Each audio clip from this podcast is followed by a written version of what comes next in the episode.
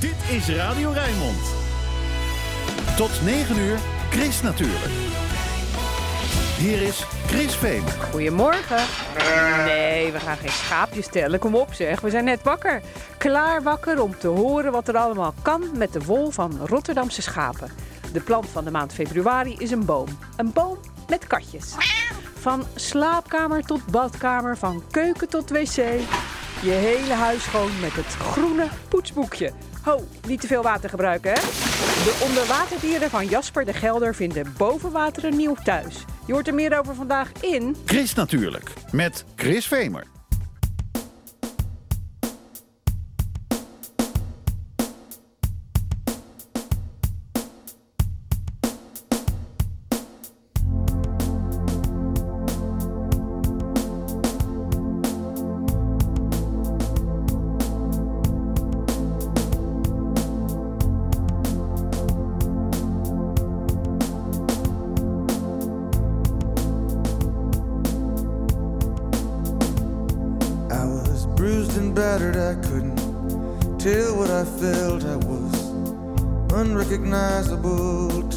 Myself. I saw my reflection in a window and didn't know my own face. Oh, brother, are you gonna leave me wasting away on the streets of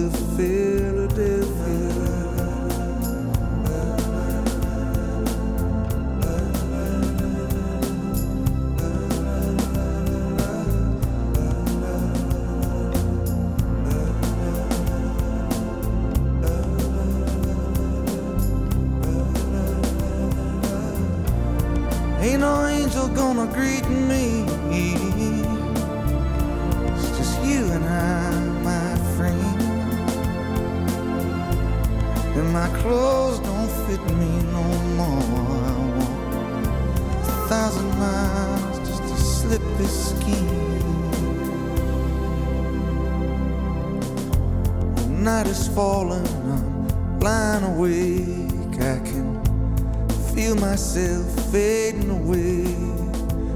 So receive me, brother, with you, faithless kiss, or will we leave each other alone like this on the streets of Philadelphia?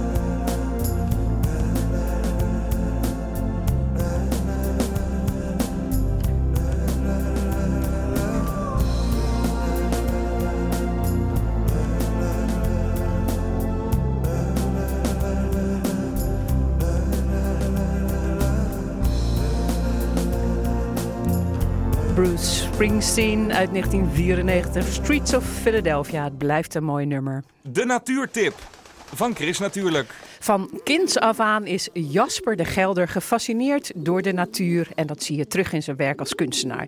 Maar hij zou geen kunstenaar zijn als hij daar niet zijn eigen draai aan zou geven.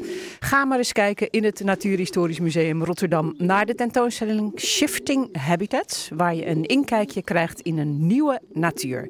In het museum vraagt Chris natuurlijk aan de kunstenaar waar zijn tentoonstelling precies over gaat. Het gaat natuurlijk over eh, het, feit dat de dieren in mijn tentoonstelling een nieuw habitat vinden. Van eh, onder water naar boven water. En eh, mijn schilderijen zouden een soort nieuwe natuur kunnen zijn in de toekomst. Het zou zomaar eens kunnen dat er in de toekomst eh, vissen boven water zwemmen en een nieuwe plek hebben gevonden. Een nieuwe natuur. Een hoop mensen die weten natuurlijk helemaal niet wat er onder water eh, leeft. Jij weet het geloof ik wel. Ja, ik weet er wel aardig wat vanaf inderdaad. Ik ben eh, opgegroeid in de Hoekse Waard. Nou ja, dat is natuurlijk eh, poldergebied. En eh, eigenlijk sinds af aan liep ik al met telescopen en verrekijkers en, en met hengels rond. Ook heel veel gevist, dat doe ik nu nog steeds. Ik kom natuurlijk letterlijk uit een, andere wereld eigenlijk. Hè? En als je sportvist, dan hou je een klein stukje van die wereld naar boven. Ja, dus dat doe je eigenlijk nu ook uh, als kunstenaar. Als ik nou naar deze kijk, hè, want je zei ik uh, kom uh, oorspronkelijk uit de Hoekse Waard. Nou, dat zou best wel een landschap in de Hoekse Waard kunnen zijn met een knotwilg, in de verte een boerderij. Ja, zeker, klopt. Dat is ook absoluut, ja. Het is eigenlijk gefotografeerd vlakbij Westmaas. Dus een gedeelte van mijn schilderij die baseer ik op foto's die ik zelf maak. Waar ik foto's zelf kan maken, doe ik dat ook. En inderdaad, dit schilderij inderdaad is een moeraal en uh, murene, uh, wordt hij ook wel genoemd. Verscholen tussen knotwilgen. Ja, voor de opbouw van zo'n schilderij pak ik eigenlijk een dier.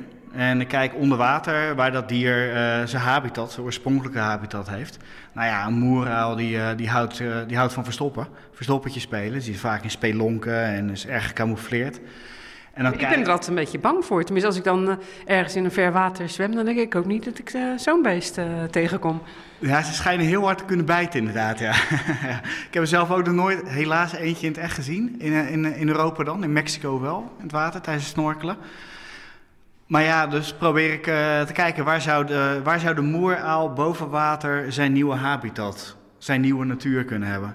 En nou ja, dan, uh, hij matcht ook heel mooi qua kleur ook met uh, de knotwilg waar die, uh, waar die half in zit. Ja, het is een beetje een soort beginnende lente, denk ik, hier op dit schilderij. Ja, ja klopt. Ja. Een groen, groen polderlandschap met een idyllische boerderij op de achtergrond. Zoals je dat nou ja, in de Hoekswaard natuurlijk heel veel ziet. Hoe kom je op het idee? Het werk wat ik nu maak, dat, dat maak ik al een jaartje of tien ongeveer in deze vorm. Daarvoor ging het meer over de vissen zelf portretten van vissen, vaak ook realistisch uitgevoerd. En uh, nou ja, dat verandert, als mens verander je en natuurlijk als kunstenaar verander je, verander mee. Dus het werk wat je maakt, dat uh, krijgt ook steeds een uh, andere betekenis en een diepere laag. En dit is inderdaad wel een hele mooie diepe laag natuurlijk. Hè? Een surrealistisch tafereel proberen te creëren, wat toch realistisch oogt. En zo probeer ik het ook neer te zetten. Het is natuurlijk in strikte zin is het surrealistisch, want het kan natuurlijk niet. Maar voor mij. Maar het zou kunnen. Het zou kunnen, inderdaad, ja. En, ja. en zo probeer ik het ook neer te zetten. Een realistisch uh, scenario ervan te maken. Dus inderdaad, wat ik al zei, het zou je niet moeten uh, verbazen als je dit ook daadwerkelijk in de Hoekse Waard ziet. Op je fietsje, in, in de lente. Als je knotwilg ziet en er zit in één keer een muur tussen. Ja, dat, als we nou eens even kijken naar de achterkant, waar heb je dit dan gesitueerd? Dit komt van de Veluwe. Ja, ik ben naar, het, naar de Veluwe gegaan, heel veel foto's gemaakt ook van bosrijke omgevingen natuurlijk en de planten die daar groeien. En uh, nou ja, daar zie je ook weer een soort van uh, boerderij uh, op de achtergrond. Dat is een snoek. Een snoek die een voren verorbert. Ja, hij heeft echt een, een dikke kop van die uh, voren in zijn bek. Ja, het zijn echt ongelooflijk roofzuchtige vissen natuurlijk. Het is eigenlijk een jonge snoek, een kleintje. En die heeft nog een ander soort streeppatroon dan een volwassen snoek. Uh, en een snoek die verschuilt zich natuurlijk ook. Hè. Die ligt in een hinderlaag tussen riet en waterplanten. Vanuit daar uh, bejaagt hij uh, zijn vissen. En dat doet deze snoek eigenlijk ook. Hè. Die, die zie je tussen, tussen wat struikgewas en wat bloemen groeien ertussen. Wat is dit voor eng beest? Dat is een, dat is een, een recentelijk ontdekte krab eigenlijk. Dat is een diepzeekrab. Oh, die bestaat ook echt? Ja. ja, want het lijkt wel een soort uh, vergroting van een enorme spin. Ja, daar lijkt hij inderdaad ook wel op, met zijn harige poten inderdaad. Maar het heet een uh, yeti-krab, naar uh, de verschrikkelijke sneeuwman, die wit behaard is. Het zijn ook hele witte, witte krabben. En nou ja, die probeer ik natuurlijk dan ook, waar, hè, waar zou die boven water zich schuil kunnen houden? En in mijn schilderij zit hij in de bergen met de edelwijs, edelwijsbloemen op de voorgrond. En dan kom je dus de verschrikkelijke yeti tegen? Ja, de verschrikkelijke yeti-krab kom je daar tegen, ja. Die in het echt uh, niet zo verschrikkelijk is. Hij is maar heel klein. En deze? Ja, dit spookt al jaren in mijn, mijn hoofd rond. Ik, ik, moet dus een keertje uh, mijn schilderij uh, maken met uh, de daadwerkelijke echte objecten. Dus echte planten en de echte vissen. En hoe kom je daar dan aan, aan die gedroogde vissen? Of heb je die zelf ook gevangen en gedroogd? Ja, die vang ik ook zelf. Dat is een heel klein visje daar? Ja, dat is een heel klein vorentje van een centimeter of vijf, tien ongeveer. Nu zijn ze nog klein, maar ja, wie weet over een paar jaar zijn het de echte snoeken van, van een meter, wie weet. Uh, nee, ja, die vang ik inderdaad. Dat zijn uh, aasvissen die ik gebruik voor het, uh, voor het sportvissen. En af en toe dan, nou ja, dan hou ik er eens wat opzij en dan gebruik ik ze in mijn werken. En die plantjes, daar ga je ook echt, of dat heb je misschien gedaan in coronatijd, een park in en dan blaadjes opzoeken en drogen. Ja, ja, ja, zeker. En ook gewoon juist normale planten gebruiken die, waar eigenlijk iedereen aan voorbij loopt. Zo zie je hier een brandnetel, een grote donkere brandnetel. En ja, hele gewoon normale planten. Madeliefjes groeien er ook tussen en wat zonnebloemen hier en daar. In Hoeksewaard heb je heel veel akkerranden waar boeren zaaimengsels in strooien. Dus nou, het is echt één grote bloemenzee. Dat is heel mooi. In dit schilderij zie je ook wat bloemen, die je dan eh, een beetje paarsig, rozig en wittig opdrogen. En die conserveer ik uiteindelijk met uh, epoxy. En epoxy is een soort uh, kunsthars, wat heel transparant en heel hard opdroogt. En hier ga je mee door met dit werk voorlopig? Zeker, ja. ja, ja ik ben er eigenlijk nog maar net mee begonnen. Dus ja, de mogelijkheden zijn, zijn eindeloos natuurlijk. En voor mij is het zelf ook een zoektocht, hè. Wat je sowieso hebt als kunstenaar. Waar gaat het allemaal heen en wat kan je nog meer? ja, dat zal de toekomst uh, uitwijzen. Nog een filosoof ook? Uh, ja, klein beetje, klein beetje. Nou, prima weer voor een museumbezoek dit weekend. Shifting Habitats van Jasper de Gelder is te zien in het Natuurhistorisch Museum Rotterdam tot en met 21 mei. I've been letting you down, down. Girl, I know I've been such a fool. giving into temptation. I should have played it cool. The situation got out of hand. I hope you understand. It can happen to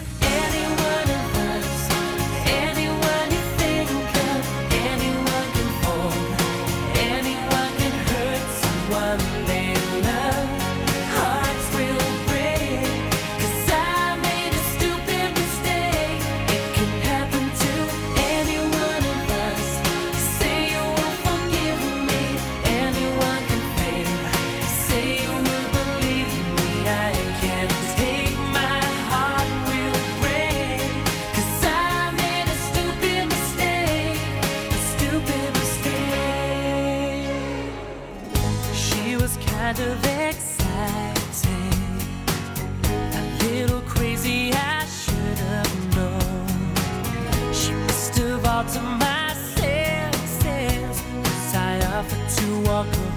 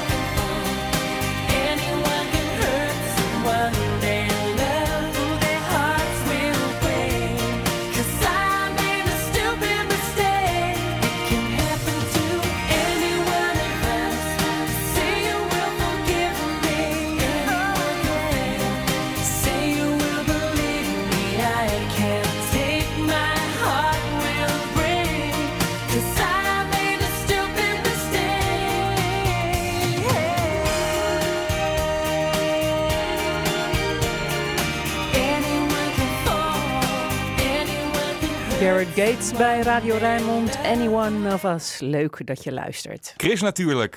Lekker duurzaam.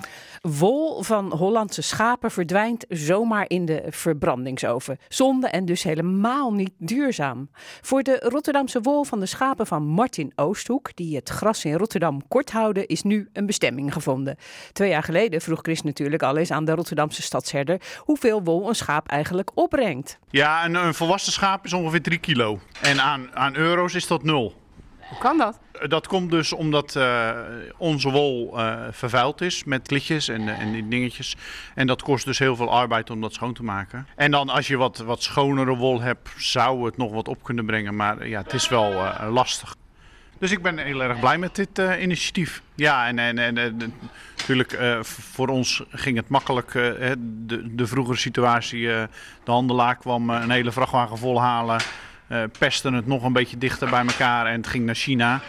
En hoe het daar verwerkt werd, ja, dat eh, weten we niet. En ik denk dat het misschien ook wel beter is dat we dat niet weten. En dat het nu in, in, in Nederland eh, verwerkt wordt met de Nederlandse regels en met de kennis dat we toch zuinig op onze planeet moeten zijn.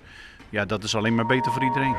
Op een reizende tentoonstelling in Rotterdam kun je zien wat er allemaal kan met de wol van Rotterdamse schapen. Op de tentoonstelling spreekt Chris natuurlijk met ontwerper Christine Meinersma en met Carolien van Eikelen van Rotterdam Circulair. Hoe is dat idee nou ontstaan om de wol van de stadsherder te redden? Dat idee dat kwam eigenlijk van onze schaapherder, Martin Oosthoek. Die heeft eh, 2500 schapen lopen en vroeger ging de wol naar China. Eh, maar door allerlei omstandigheden gebeurde dat niet meer en bleef hij met zijn wol zitten, 5000 kilo. Eh, en toen kreeg ik op een donderdagmiddag kreeg ik een telefoontje van... Jo Carlien, jij bent toch van organische stromen bij de gemeente, kun jij niet wat met die wol? En ik dacht, nou weet je, het was half drie, ik denk nou ik ga wat mensen bellen. En eind van de middag, dan is het opgelost. Maar dat pakte anders uit. Na die middag zijn we uiteindelijk na een lange zoektocht uitgekomen bij Christine Meinertsma. Zij eh, wilde aan de slag met onze Rotterdamse wol. Dus we hebben haar gevraagd om onderzoek te doen naar de kwaliteit van de Rotterdamse wol. Want dat wisten we eigenlijk niet. Er waren wel veel verhalen over en ook veel oordelen. Maar ja, als je niet weet wat je materiaal eigenlijk is, welke kwaliteit is, ja, dan kun je er ook niks mee. Dus dat onderzoek had prioriteit. En dan kwamen jullie niet helemaal voor niks eh, bij eh, Christine terecht. Want Christine, jij hebt al heel lang iets met schapen en met wol. Ja, ik ben ooit in 2003, dus dat was 20 jaar geleden, afgestudeerd met de trui van de wol van één schaap. En wat eigenlijk iets vertelt over waar het zelf vandaan komt. En ook met het idee dat het eigenlijk duurder is om een schaap te scheren dan wat je krijgt voor de wol. Maar ja, in die tussentijd is er dus eigenlijk niet zo heel erg veel veranderd in de markt. Wat heb jij met wol op zich, met dat product? Het is gewoon een heel mooi materiaal. Het is heel zacht, het is oersterk. Je kan er heel veel verschillende dingen mee. En het mooie is dat je, dat je dus als mens of als huis of wat, waar je het wol ook toepast, die eigenschappen die de wol voor het schaap heeft, eigenlijk mag overnemen. Het is alleen dat het heel erg ingewikkeld is geworden in Nederland of in Europa om iets met die lokale wol te doen, omdat er zoveel verdwenen is uit onze productieketen. Door de concurrentie met uiteindelijk eh, alle polyester kleding die wij dragen, is er gewoon geen markt meer voor wol. En eh, dat eh, merken we nu ook omdat er geen gro- grootschalige faciliteiten zijn om wol te wassen, te selecteren en te kaarden. En dat zijn eigenlijk de bewerkingsstappen die je moet doen voordat je iets met, eh, met wol kunt gaan doen. Dat gaat misschien wel veranderen dan, of niet? Weer industrie terug in eh, Nederland. Ja, nou, er, er wordt wel heel hard nagedacht over, over een wolwasserij, of dat wel of niet zinvol is. Maar wij hebben gewerkt met een wolwasserij in Engeland. Deze vraag speelt al veel langer. Wat, het is toch hartstikke zonde om al die wol maar eh, in de verbrandingsoven te doen. Of eh, ja, inderdaad eh, ver weg eh, te verschepen en je krijgt er niks voor.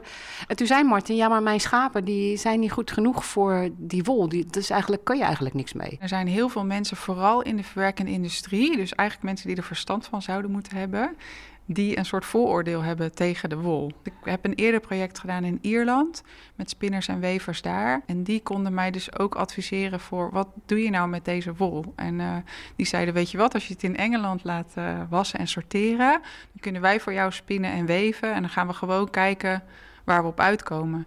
Ja, dus dan maakt het niet uit dat ze, zoals bij Martin, dan buiten lopen en eh, ja, dat er van alles eh, in die wol eh, komt enzovoorts. Ja, dat was eigenlijk de conclusie hè, van toen we in Ierland waren. Toen vroegen we van vertel ons eerlijk, hè, wat is de kwaliteit van onze wol? Je mag alles zeggen, je hoeft ons niet te sparen. En zeiden van nou, your wool is as good or as bad as any other wool. Oftewel, het is gewoon doorsnee wolletje. Alleen als je op het moment dat je een wol kennelijk van een doorsnee kwaliteit in handen geeft van professionals dan, je, dan krijg je dus een topproduct. Dat is wel de les die, die we hebben geleerd in, in Ierland. Dus dat het ambacht van mensen die er echt verstand van hebben, die kunnen dus ook van een gemiddeld materiaal, kunnen ze gewoon een heel hoogwaardig product maken. En dat vond ik wel echt heel erg bijzonder. En ook leerzaam om daarover na te denken, ook voor andere materiaalstromen. Want waarom vindt Rotterdam dit zo belangrijk? Nou ja, we, lezen allemaal in de krant over klimaatverandering. Uh, het, daar, daarbij gaat het vooral over de stikstofcrisis. Alleen wat ook heel erg belangrijk is, is dat we veel zuiniger met onze grondstoffen omgaan.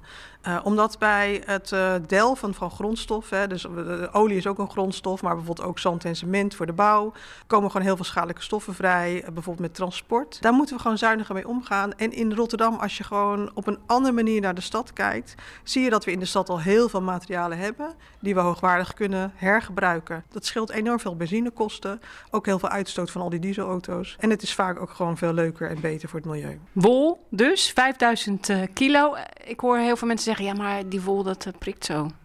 Ja, dat prikt ook, afhankelijk van wat je ermee doet. Dus als je er zeg maar wollen ondergoed mee maakt, dan prikt het inderdaad. Een trui, daar kan je nog van zeggen van nou, draag je die op de huid of draag je daar een overhemd onder. Dus in de tentoonstelling zie je ook allemaal verschillende uitprobeersels.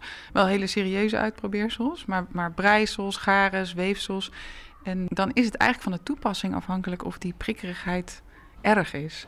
Dus nu heb ik ontdekt dat als ik er een dekentje van weef en dan is het, als het gewoon geweven is, dan prikt het nog heel erg. Maar als ik het op een bepaalde manier nabewerk, dan krijgt het een bepaalde zachtheid die eigenlijk heel goed past bij dat soort deken. En dat is stiekem een soort deken die 100 jaar geleden ook gewoon geproduceerd werd in Nederland. Dus je bent dan heel hard aan het zoeken en uiteindelijk kom je op een oplossing die je voorouders misschien al lang wisten, omdat ze veel schaarser in de materialen zaten dan wij. Dus wij hebben natuurlijk een keuze tussen allerlei uh, synthetische materialen en verschillende wolsoorten die van heel de wereld komen. Maar dat was toen natuurlijk niet. Dus dan werd er ook veel serieuzer gekeken naar wat kan je nou precies met welke wolsoort.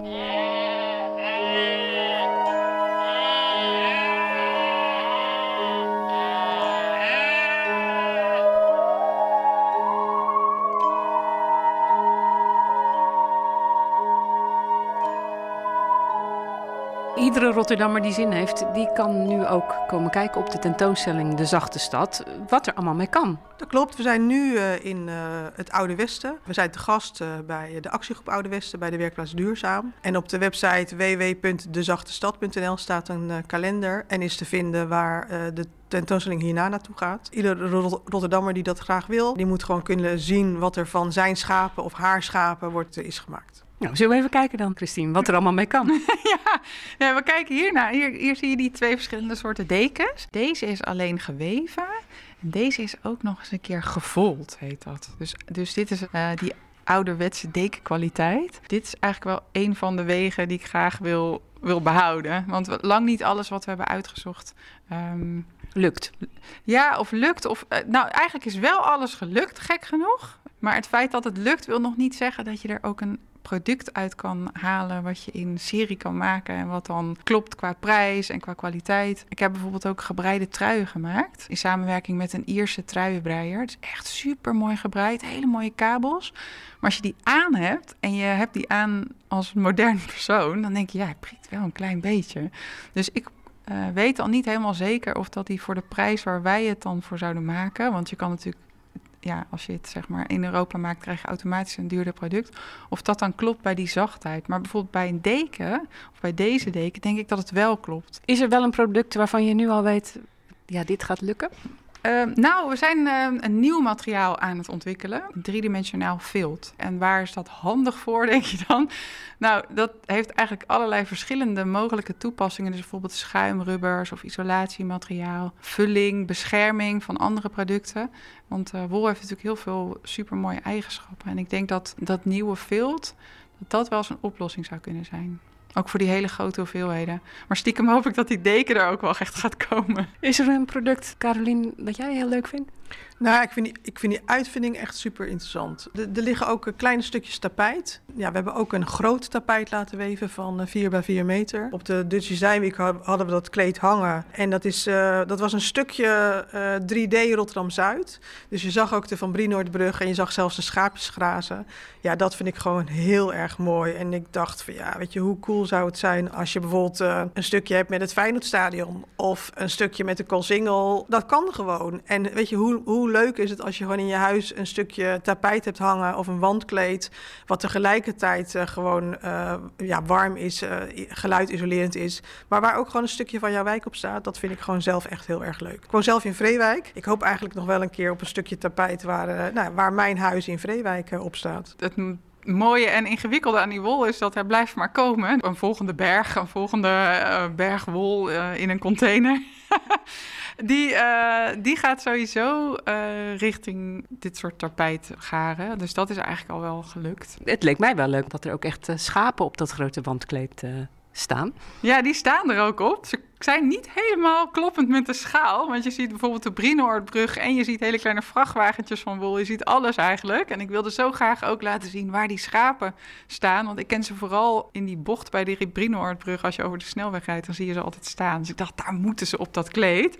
Maar als je het echt heel streng op de schaal gaat kijken, dan zijn ze eigenlijk ietsje te groot. Maar je ziet ze wel echt staan. Wat zouden de schapen ervan vinden van uh, al dit werk?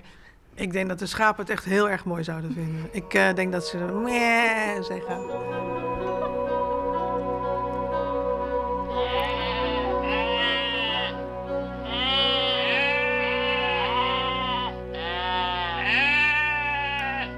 Wat ruist er door het struikgewas? Chris natuurlijk, op Radio Rijnmond. Leave your keys if you're not coming home. You packed your bags full of letting go. You were moving in, now you're moving on. There's no getting used to you being gone.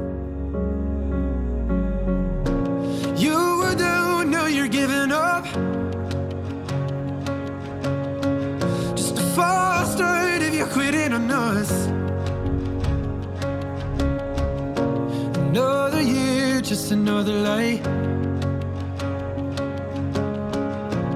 Wish you'd call so I could say goodbye. And let you know I'll wait for you every night. If you ever wanna fall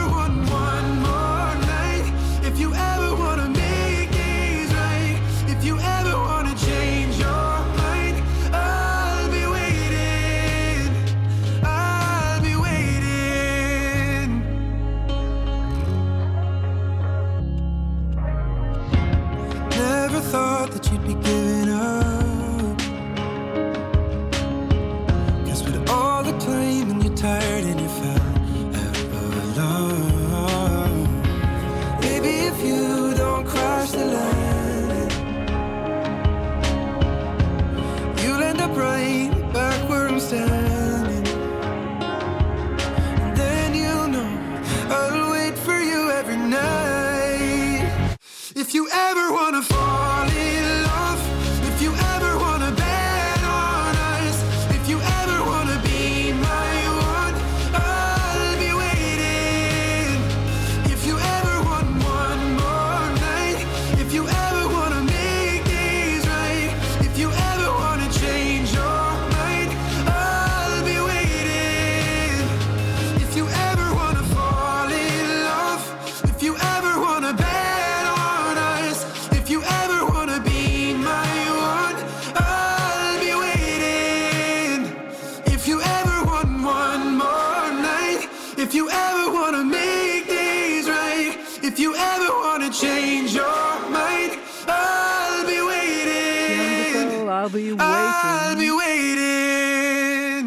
misschien eh, waren jullie aan het uh, wachten op mijn stem, want de microfoon die deed het niet. Ik heb een andere microfoon gepakt. hoop dat jullie me nu wel horen.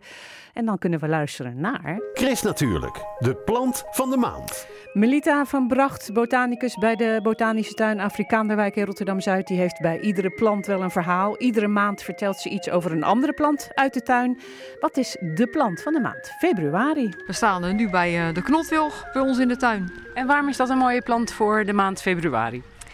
Nou, ten eerste omdat hij uh, nu nog uh, niet in het blad zit. Hè? Want je kan nu nog, uh, als we naar, naar, hem kijken, dan zie je dat deze wel heel speciaal is. Deze is een cultivar.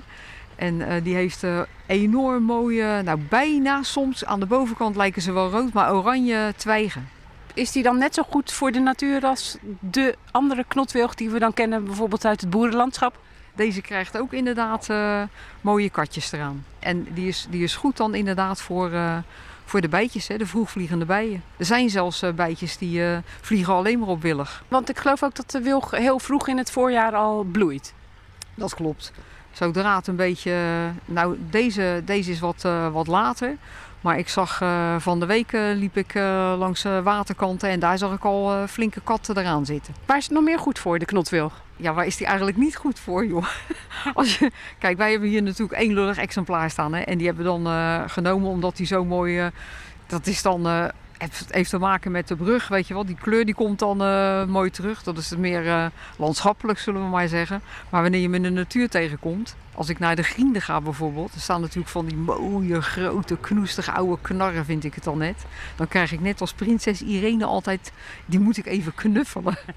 En dat doe je dus ook. En dat, uh, dat, dat doe ik niet, maar ik leg wel mijn hand erop. Want anders kijken de mensen allemaal, allemaal zo raar naar me. Maar dan, die zijn zo enorm groot. En, en uh, nou ja, als je daar loopt, dan zie je ook, er groeien bijvoorbeeld eikvarens op. Of er zit een eend in te broeden. Of uh, een marter woont erin, weet je wel. Er gebeurt van alles en nog wat in zo'n in zo'n knotwillig.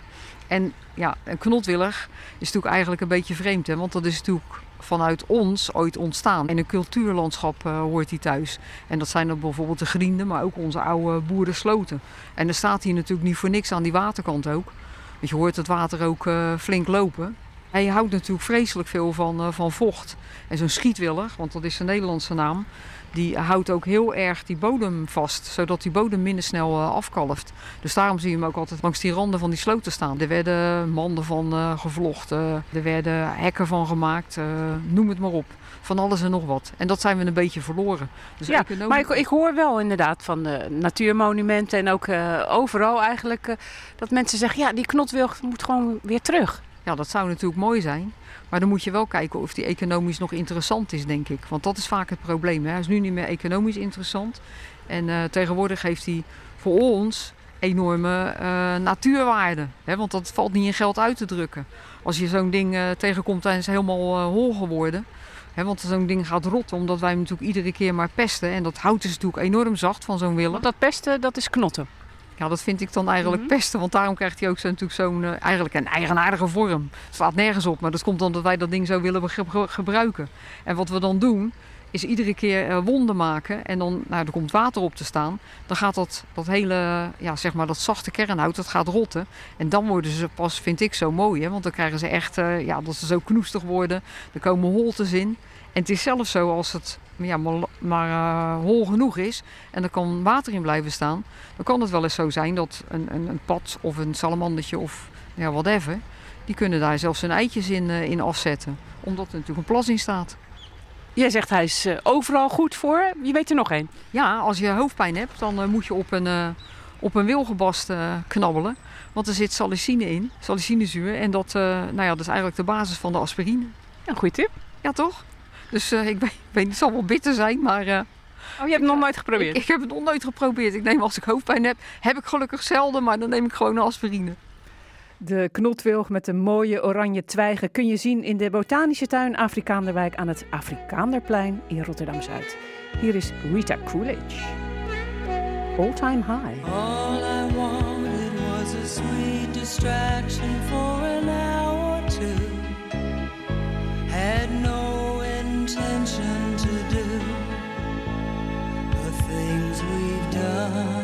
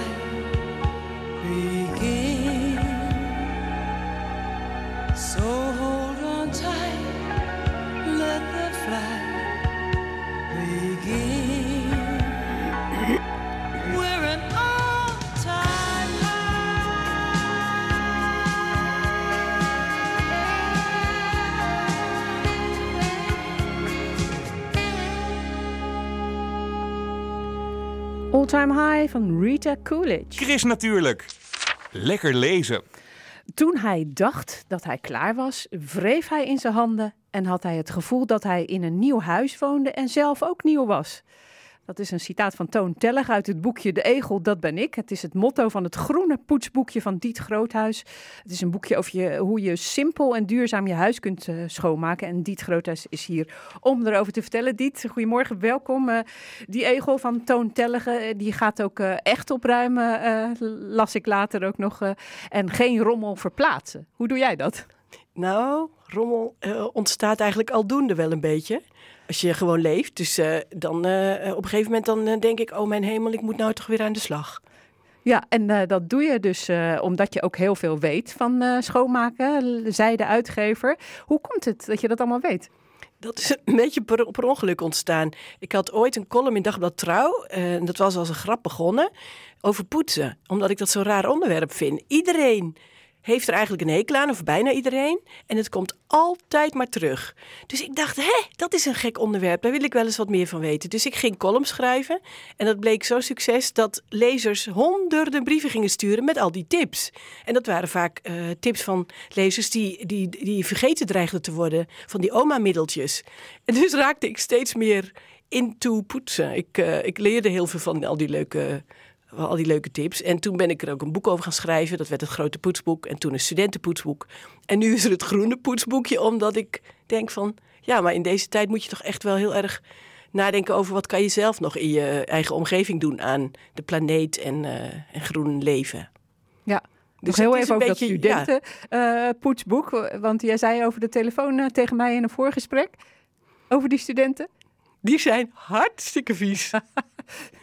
en, eh, maar ja, misschien met dat eh, studentenpoetsboek eh, wat minder, hè? Ik weet het niet. Ik heb het aan mijn neefje cadeau gedaan. Die studeert nu ook sinds een tijdje. En ik ben benieuwd of die er überhaupt ooit wel eens in kijkt. Nee, nou ja, maar laten we hier wel eh, in kijken. Hè, want dit is gewoon ook een naslagwerk. Het is een heel dun boekje waarmee je dus simpel en duurzaam je hele huis schoonmaakt met de tips daarin. En dan zijn er maar drie schoonmaakmiddelen die je nodig hebt. Welke zijn dat? Soda, groene zeep en schoonmaakazijn. Ja, is dat echt zo? Want, eh, Ja. Ja, je hebt echt eigenlijk niet meer nodig. Je hebt die, die, als je een keukenkastje vol met spullen hebt, dan, dan zit je soms echt te kijken van wat heb ik nou weer nodig. En, en, en het is bovendien, die andere spullen zijn vaak heel, heel slecht voor het, eh, voor het Milieu. milieu. Ja. En deze hebben zich, de middelen hebben zich al bewezen. Ze zijn heel weinig milieubelastend en heel erg fijn. Ze kosten ook nog bijna niks. Ja, en eh, zit er poëzie in het schoonmaken? Want jij bent ook eh, dichter en schrijver. Ja, dat klopt. Ja, ik vind het leuk om mezelf ehm, af te leiden als ik me verveel. Want ik vind schoonmaken toch echt niet zo heel erg leuk. Dus dan ehm, zet ik of een eh, podcast over poëzie op. Of ik eh neurie liedjes mee. Of nou ja, weet je, goede poetsmuziek helpt ook wel. Maar ik heb in dit boek ook gedichten laten opnemen. Omdat ik dat, ja, dat is als, als afwisseling vind ik dat leuk. Ja, dus, Bijvoorbeeld over je, weet je, sokken raken altijd kwijt in de wasmachine. Dus er zijn twee hele grappige gedichten over sokken die altijd kwijtraken. Nou, die staan erin. Of deze. De- Poetsen heeft zin, poetsen geeft zin en is helemaal zen. Ja, Hele mooie. Nou staan Nederlanders bekend in het buitenland als mensen die heel goed kunnen schoonmaken. Waar komt dat eigenlijk vandaan? Ja, dat was ooit in de, in de 16e, 17e eeuw zo. Toen gingen buitenlandse reizigers over eh, Nederlanders schrijven dat ze zo vreselijk schoon waren. Iedereen had zijn stoepje schoon gepoetst en alles. Maar dat imago zijn we al lang kwijt hoor. Als je nu, eh, eh, we kunnen niet meer zo goed poetsen, want niemand leert het nog aan zijn kinderen. We hebben het een beetje eh, met de feminisme mee laten eh, weggaan. Dus ik merk wel dat mensen eigenlijk helemaal niks meer weten van, van schoonmaken. En ik weet inmiddels best veel, tot mijn grote verrassing. Ehm, dus op feestjes gaat het heel vaak over staand plassen. Of over, Staand eh, plassen? staand plassen, ja, dat vinden mannen toch nog wel een dingetje. Dat als ik zeg, we gaan er toch gewoon zitten, dan spet het niet zo. Ehm, dan wordt je wc minder vies. Nou, dan gaan ze me uitleggen dat staand plassen heel belangrijk is. Sommigen. Maar ja, dat zijn dus dat, dat soort eh, dingen praten jullie over eh, op eh, feestjes. Omdat natuurlijk jij inmiddels een poetsgoeroe bent geworden. Genoemd, ja. Ja. Ja, dat is toch grappig. Ja, zeker. En Want ik- wie heeft je die prachtige naam gegeven? Andries Knevel. In een radioprogramma. En toen had ik nog maar, die column had ik drie maanden. En de redactie van Trouw dacht, ach, die column is zo weer verdwenen. Want dat is toch een, niet echt een heel, ehm, ja, poetsen. Daar, wil je toch niet zoveel over, over weten. Dan ben je zo mee klaar. Nou, dat was niet zo. Toen kwamen al die brieven. Toen werd het heel populair. En toen mocht ik bij eh, Andries Knevel en eh Elsbeth Grutte eh, op Radio 1 aanschuiven. En toen kreeg ik deze titel opgeplakt. En dus die heb ik nu maar als een eretitel meegenomen. Jij geeft ook tips voor luipoetsen in dit nieuwe schoonmaakboekje wat je hebt gemaakt. Ja, want ehm, weet je, het, eh, het blijft toch iets vervelends. Dus ehm, je moet het ook een beetje leuk maken voor jezelf. Dus als je geen tijd hebt, dan heb ik bijvoorbeeld de. Ik, ik heb heel vaak niet zoveel tijd. Dus dan ga ik als een soort tornado in een speed clean eh, door mijn huis. En dan zet ik de, de, eh, de telefoon op een uur. En dan moet ik zorgen dat ik in een uur alles weer een beetje schoon en opgeruimd heb. Nou ja, dat kan best. Alleen dan moet je sommige dingen niet willen zien en andere wat sneller wegwerken. Ja, je hebt je leuk. partner meegenomen en hij zit eh, aandachtig te luisteren. Hij zwaait ook, maar dat doet hij dan ook. Als jij dan aan het schoonmaken bent, dan zit hij dan eh, zo... Nee, als, als een denker zit hij te Helemaal hoe jij schoonmaakt. Nee, hij, aan kan, het werk? hij kan het heel goed zelf. Ja. Dat verdelen we heel eerlijk. Eh, alfabetisch eh, poetsen eh, heb jij eigenlijk opgenomen in je boek. Hè? Dus je begint bij de A en dan ga je tot de Z door. Ja. En ehm, dan kun je gewoon snel iets opzoeken en dan geef je antwoord op vragen als schoonmaken met warm of met koud water. Wat zeg jij dan? Ehm, het kan allebei. Als het heel vuil is, zou ik warm nemen. Maar warm water is duur geworden in de, eh, met deze energiecrisis en eh, de kosten van eh, warm water. Dus je kunt een heleboel dingen die niet zo vies zijn, best goed met koud of met, met lauw water schoonmaken. En je gaf ook een antwoord op wat is groene zeep eigenlijk? Want als ik dat potje open doe, dan is het helemaal niet groen. Nee, het is, ehm, eh, inmiddels is het geel. Het was ooit ehm, wa- was het groen van kleur. Het kwam uit de, de, eh, de hennep. eh, het is, was ooit gemaakt van hennepolie. Dat is nu niet meer zo. Maar het heet nog steeds groene zeep. En dat, dat vind ik ook wel een goede titel. Omdat het gewoon echt heel weinig milieubelastend is. En hartstikke fijn. Ik gebruik het echt heel vaak. Ja, geef eens een tip waarvoor je dat eh, ideaal zou gebruiken. Waar je misschien eh, ni- niet, meteen aan snel denkt. aan denkt. Ja. Nou, bijvoorbeeld als ehm, je ovenschalen, die op een gegeven moment krijgen die van die rare ingebrande vlekken. Tenminste, bij mij wel. Bij mij ook hoor. Ehm, die smeer ik dan in met, met groene zeep uit een pot. Je hebt ook groene zeep uit een fles. Maar die gebruik ik voor de, als allesreiniger. Maar die uit de pot, die smeer ik dan in een dikke klodder op, dat, op, dat, ehm, op die ovenschaal. En dan zet ik de ovenschaal 12 uur in een afgesloten plastic zak met een beetje ammonia erbij. En de volgende dag kun je die vlekken gewoon wegpoetsen. Dat is echt fantastisch. Ik vind het echt een geweldige tip. Dat zijn misschien wel dingen waarvan van je dan denkt, ja, dat maakt eh, schoonmaken dan toch wel eh, leuk. Maar als je het hele boek eh, achter elkaar leest, ja, dan zakt je de moed soms ook wel in de schoenen. Hè? Want dan zeg je bijvoorbeeld jaloezie, jaloezieën schoonmaken. Nou, pff, dat is echt een eh, rotwerkje. Dat is een rotwerkje, ja. Dat doe ik dan te weinig. En dan, dan hoopt het stof zich op. Dus dat, daar moet je af en toe gewoon eventjes ja, speciaal voor gaan staan. Maar dat hoeft niet zo vaak, toch? Nee, nee, ja, wat mij betreft niet. Nee, Nee. eh, en sommige tips zijn heel fijn, hè? want eh, dan zeg je gebruik de wasdroger liever niet. Ja. Maar als je het toch doet, dan heb je toch nog een goede tip om te besparen. Nou, stop er dan een, eh, een droge handdoek bij. Want dan heb je echt eh, heel veel tijdwinst. Dan is die gewoon eerder klaar. En het kost je echt veel minder energie. Ja. Maar, hey, gebruik hem gewoon niet. Het is, gewoon, het kost zoveel energie. Ja. Dat is voor je portemonnee niet best. En je kan het natuurlijk ook gewoon op een rekje hangen. Zo is het, eh, ja. Nou heb ik bijvoorbeeld net eh, schuurmiddel gekocht, hè, want het oude was op.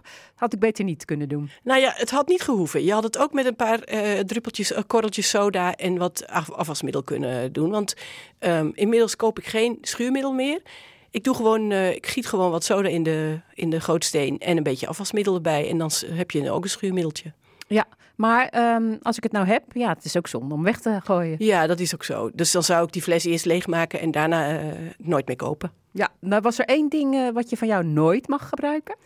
Dat klopt. Chloor. Alsjeblieft. Wil je dat nooit meer gebruiken? Dat is echt heel erg slecht. Het maakt alles dood, maar werkelijk echt alles. En het maakt niet schoon. En dat weten heel veel mensen niet. Het ontsmet wel, maar ehm, het maakt niet schoon. Vuil lost er niet in op. Dus je hebt het niet nodig. En heel veel mensen associëren de geur van chloor met Met schoon. en schoon, ja. Ja, en dat is aangeleerd. Dus dat kun je ook weer afleren. Ja, en ehm, ik heb nou een beetje eh, rouwrandjes onder mijn nagels. Van de tuinieren? Van de tuinieren. Oh ja, dat kun je nee, hoor, volgende niet keer... waar hoor. Nee. Maar die geeft een goede tip daarvoor. Ja, ik, ik hou wel van tuinieren af en toe. En dan ehm, doe ik een beetje groene zeep. Eh, van, uit die pot, dus niet uit de fles, onder mijn nagels. Dan eh, krijg je niet van die zwarte randen. Dan krijg je eh, je, je nagels en je handen sneller schoon. Ja, ik ga nog gewoon een beetje bladeren. Zilvervisjes. Ja, want jij zegt ook van dieren moet je eigenlijk met rust laten. Nou ja, niet doodmaken. Nee. Dat is A, waarom zou je? En B, eh, wie geeft jou het recht om dat te doen? Maar goed, je kan er wel last van hebben. Dus eh, bij zilver, het gaat heel vaak eh, over ventileren, merk ik, met beestjes. Kijk, bij mieren moet je de, loks, de, de geursporen ver- moet je verstoren. Dus bijvoorbeeld kaneel erop leggen of zo. Of Kaneel? noot- nootmuskaatbolletjes. Dat helpt heel goed tegen de geursporen verstoren. Maar bij zilvervisjes heeft het heel vaak te maken met, ehm, eh, met vocht. Dus dan moet je beter ventileren. En je spullen niet in kartonnen dozen doen, maar in eh, plastic bakken. Ja, maar ventileren, hè, dan denken mensen ook doe even een half uurtje het raam open. Dat is eh, geen ventileren. Dat is luchten. Ja. Ja. Luchten moet je altijd doen als je aan het koken bent en daarna. Als je aan het douchen bent en daarna. Of je hebt eh, was hangen. Maar ehm, ventileren moet je 24 uur per dag doen. Altijd. Er moet altijd iets openstaan. Want anders krijg je hele eh, vervuilde binnenlucht. En daar worden mensen ziek van. En dat weten heel veel mensen niet. Dus die, denken dat het ergens anders van komt. Dus er zijn bij de GGD echt veel meldingen uiteindelijk. Van mensen die... eh, hoofdpijn, ehm, luchtwegklachten, eh, buikpijn. Je krijgt alle de, gekste klachten allergieën, eczeem, van een slecht binnenklimaat, van, van vervuilde lucht, hoge CO2-levels in, je, in je kamer. Ja. Ja, maar ja, mensen denken nu ook altijd van, nou, ik moet eh, wat meer bezuinigen op energie, dus ik doe alles lekker dicht. Ja, dat vind ik echt, eh, dat heb ik ook voorbij zien komen in kranten en zo. Ik denk, eh, alsjeblieft doe het niet, want het is, ehm, uiteindelijk ben je duurder uit en ook eh beroerder uit. Eh, zorg dat je altijd wel iets open hebt staan. Of een raampje of een eh, ventilatierooster. Ja. En eh, je zei eh, over kranten, wat je in de krant had gelezen. Maar die krant, als je die gelezen hebt, dan hebben ze nog een goede functie. Oh ja, dan kun je. Ja, maar ja, dat is als je een houtkachel hebt, bedoel jij? Nee hoor, ik bedoelde eigenlijk eh, dat je die bovenop je keukenkastjes moest leggen. Oh ja, dat doe ik ook. Ja, daar, ja, daar kun je allerlei dure middeltjes voor kopen. Maar ik leg ze boven op mijn keukenkastjes, want anders worden ze zo vet. En dan blijf je. Ik, dat vind ik rotwerk. Daar moeten. Die dat- keukenkastjes worden vet, ja. Ja, en, in de keuken. Dat gebeurt toch, ook al, ook al kook je met de ramen open. Dus dan leg ik daar kranten neer en die vervang ik een paar eens in de twee, eens in de weet ik veel, twee keer per jaar of zo. Goeie tip nog. Ik denk eh, dat wij eh, helemaal eh, zijn opgefrist met al jouw tips. En je kunt er nog meer lezen in het groene poetsboekje van Diet Groothuis. Dat groene poetsboekje is een uitgave van Atlas Contact. Het kost 17,50 euro. En eh, het zou eigenlijk dinsdag in de winkel liggen, maar het ligt er al. Hè? En het ziet er hartstikke mooi en fris eh, uit. boek.